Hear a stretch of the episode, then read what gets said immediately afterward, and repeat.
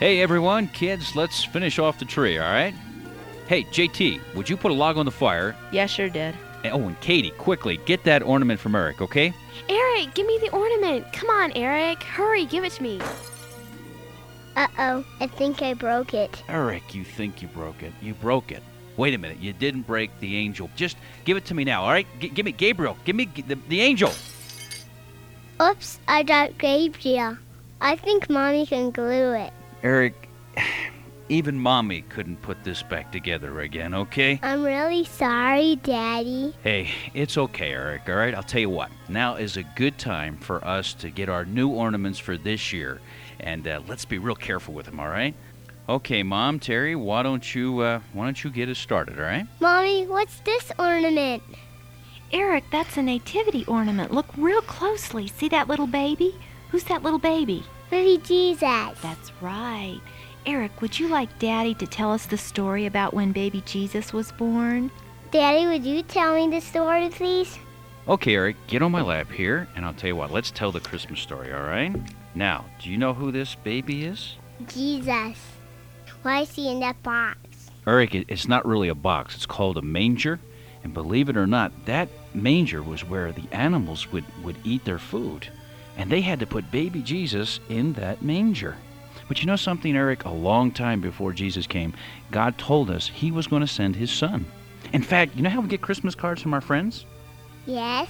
Well, it's almost as if God sent us Christmas cards a long time before Jesus came. He had men who were called prophets. Can you say the word prophets? Prophets. These were special men of God that God told them to write a message to his people and tell his people that he would send a savior, baby Jesus. One of the prophets' names was Micah. Can you say Micah? Micah. Micah was out in the wilderness, and God still told him not only that baby Jesus would come, but he told everyone that baby Jesus would be born in a special city, the city of Bethlehem.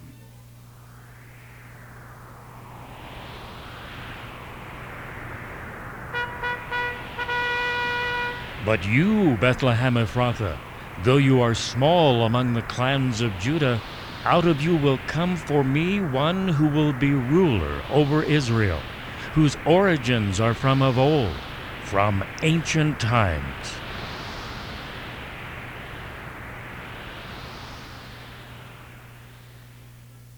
And Erik, you need to know that God had Micah write his words down about Jesus coming to Bethlehem, and then later he had another prophet write down a very special message.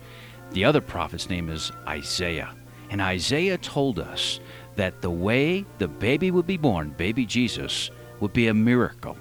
Now, a miracle is something only God can do, and Jesus is a miracle. Listen, people. We've heard enough of you, prophet. The Lord Himself will give you a sign. The virgin shall be with child, and will give birth to a son, and will call him Emmanuel. Emmanuel, the baby's going to be God? Oh, you crazy prophet. For to us a child is born, to us a son is given, and the government will be on his shoulders, and he will be called Wonderful Counselor, Mighty God, Everlasting Father, Prince of Peace. Now, Erik, in addition to the prophets who sent us like Christmas cards long before Jesus came, God also sent an angel to tell Mary that she was going to have baby Jesus. Do you know what an angel is? Yes. Do you know the angel's name? Gabriel? Like the ornament that is broke. You're right, Erik. It's the exact same Gabriel. Mary was real young, though, but she was planning to get married to Joseph, but she still lived with her mom and dad when Gabriel appeared.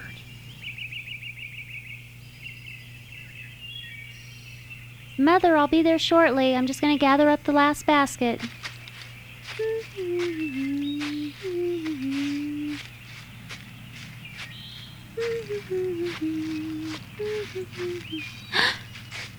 Who are you?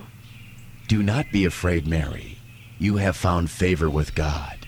You will be with child and give birth to a son, and you are to give him the name Jesus. He will be great and will be called the Son of the Most High. The Lord God will give him the throne of his father David, and he will reign over the house of Jacob forever. His kingdom will never end. How can this happen? I have not known a man. And Joseph and I, well, we're not married yet. The Holy Spirit will come upon you, and the power of the Most High will overshadow you. So the Holy One who is to be born will be called the Son of God. I am the Lord's servant. I will accept whatever his plan is for me. Ah, Erik, it must have been so hard for Mary to understand all that God was doing. I mean, an angel had appeared to her. And now she had to tell Joseph that she was going to have a baby, but it was going to be God's baby, God's own son. Well, Mary thought about it a lot. Then one day, she walked by a small river near her home. And as she walked by the river, she thought about the angel coming and about the baby she was going to have real soon. And Mary just told God how much she loved him and how excited she was that she was going to have baby Jesus. Joseph and Mary made their way through the busy streets of Bethlehem, and finally they arrived at the stable. Now, a stable was a place where people kept their animals, but this is where Jesus was born. Erik, when you were born, it was in a beautiful hospital, and doctors were there to help.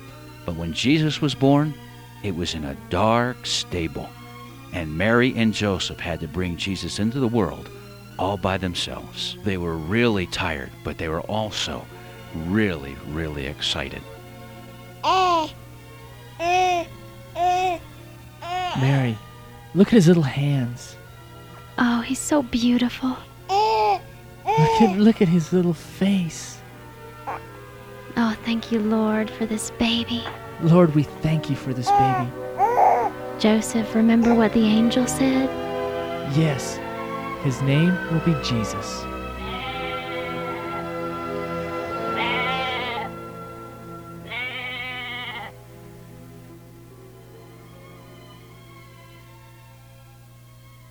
Erik, the animals that were in the stable weren't the only animals on that first Christmas. No, in fact, there were animals known as sheep. You've seen sheep before, haven't you? Yeah. And sheep were outside the city of Bethlehem, and there were some men taking care of the sheep. They were known as shepherds. Are shepherds the ones that wash their socks at night? Washed their socks? What? Ah, you mean watched their flocks. Okay, I've got it. Erik, the shepherds watched, kept an eye on the flock. And a flock is, well, it's a lot of sheep. And they were outside the city of Bethlehem, and they were keeping an eye on all their sheep. They were watching them. And then suddenly, an angel came to tell them that Jesus had been born. And they were really afraid.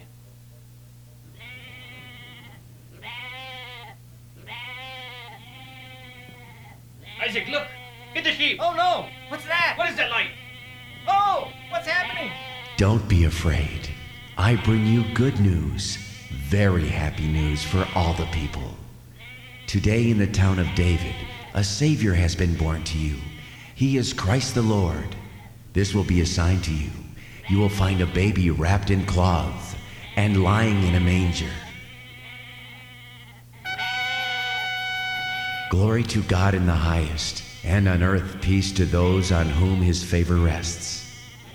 Let's go to Bethlehem and see what's happened, what the Lord's told us about. After baby Jesus was born, there was a star that God put just above the stable, a star that marked the place where his son had come to earth.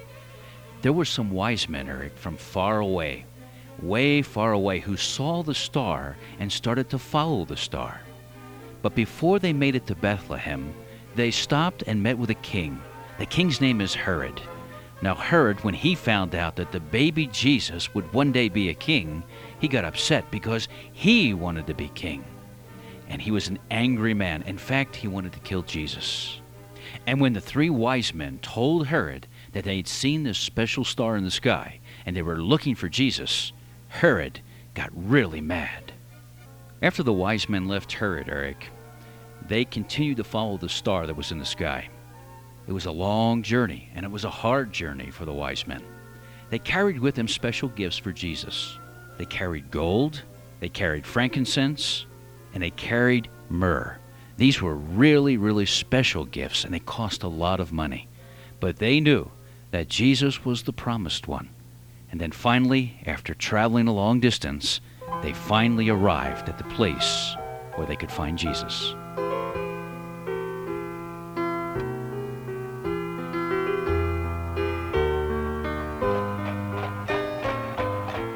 We've been traveling so long. How much further is it? And how in the world will we know what house to go to once we get there? Look, the star! The star we saw in the east. There it is again. It will lead us to the child king. We'll follow it. Come on, let's go.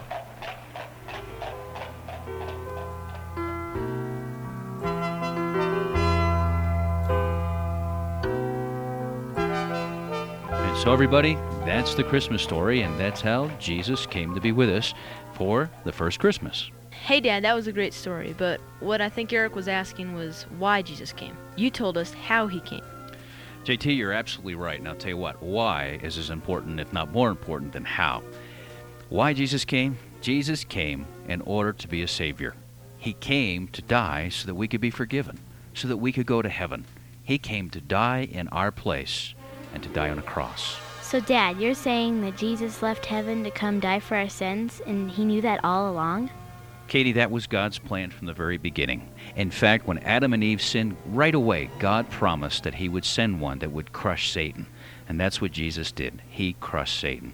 So now, when we come to recognize that we have sinned, we have done wrong, then we turn to the Lord Jesus Christ in order to receive the forgiveness of our sins. And really, Christmas is about God's special gift to all of us. And that gift is His only Son, the Lord Jesus Christ. And for you, Katie, and JT, for mom and myself, we've all accepted that gift. And we're praying every day that Erik will one day accept that gift as well.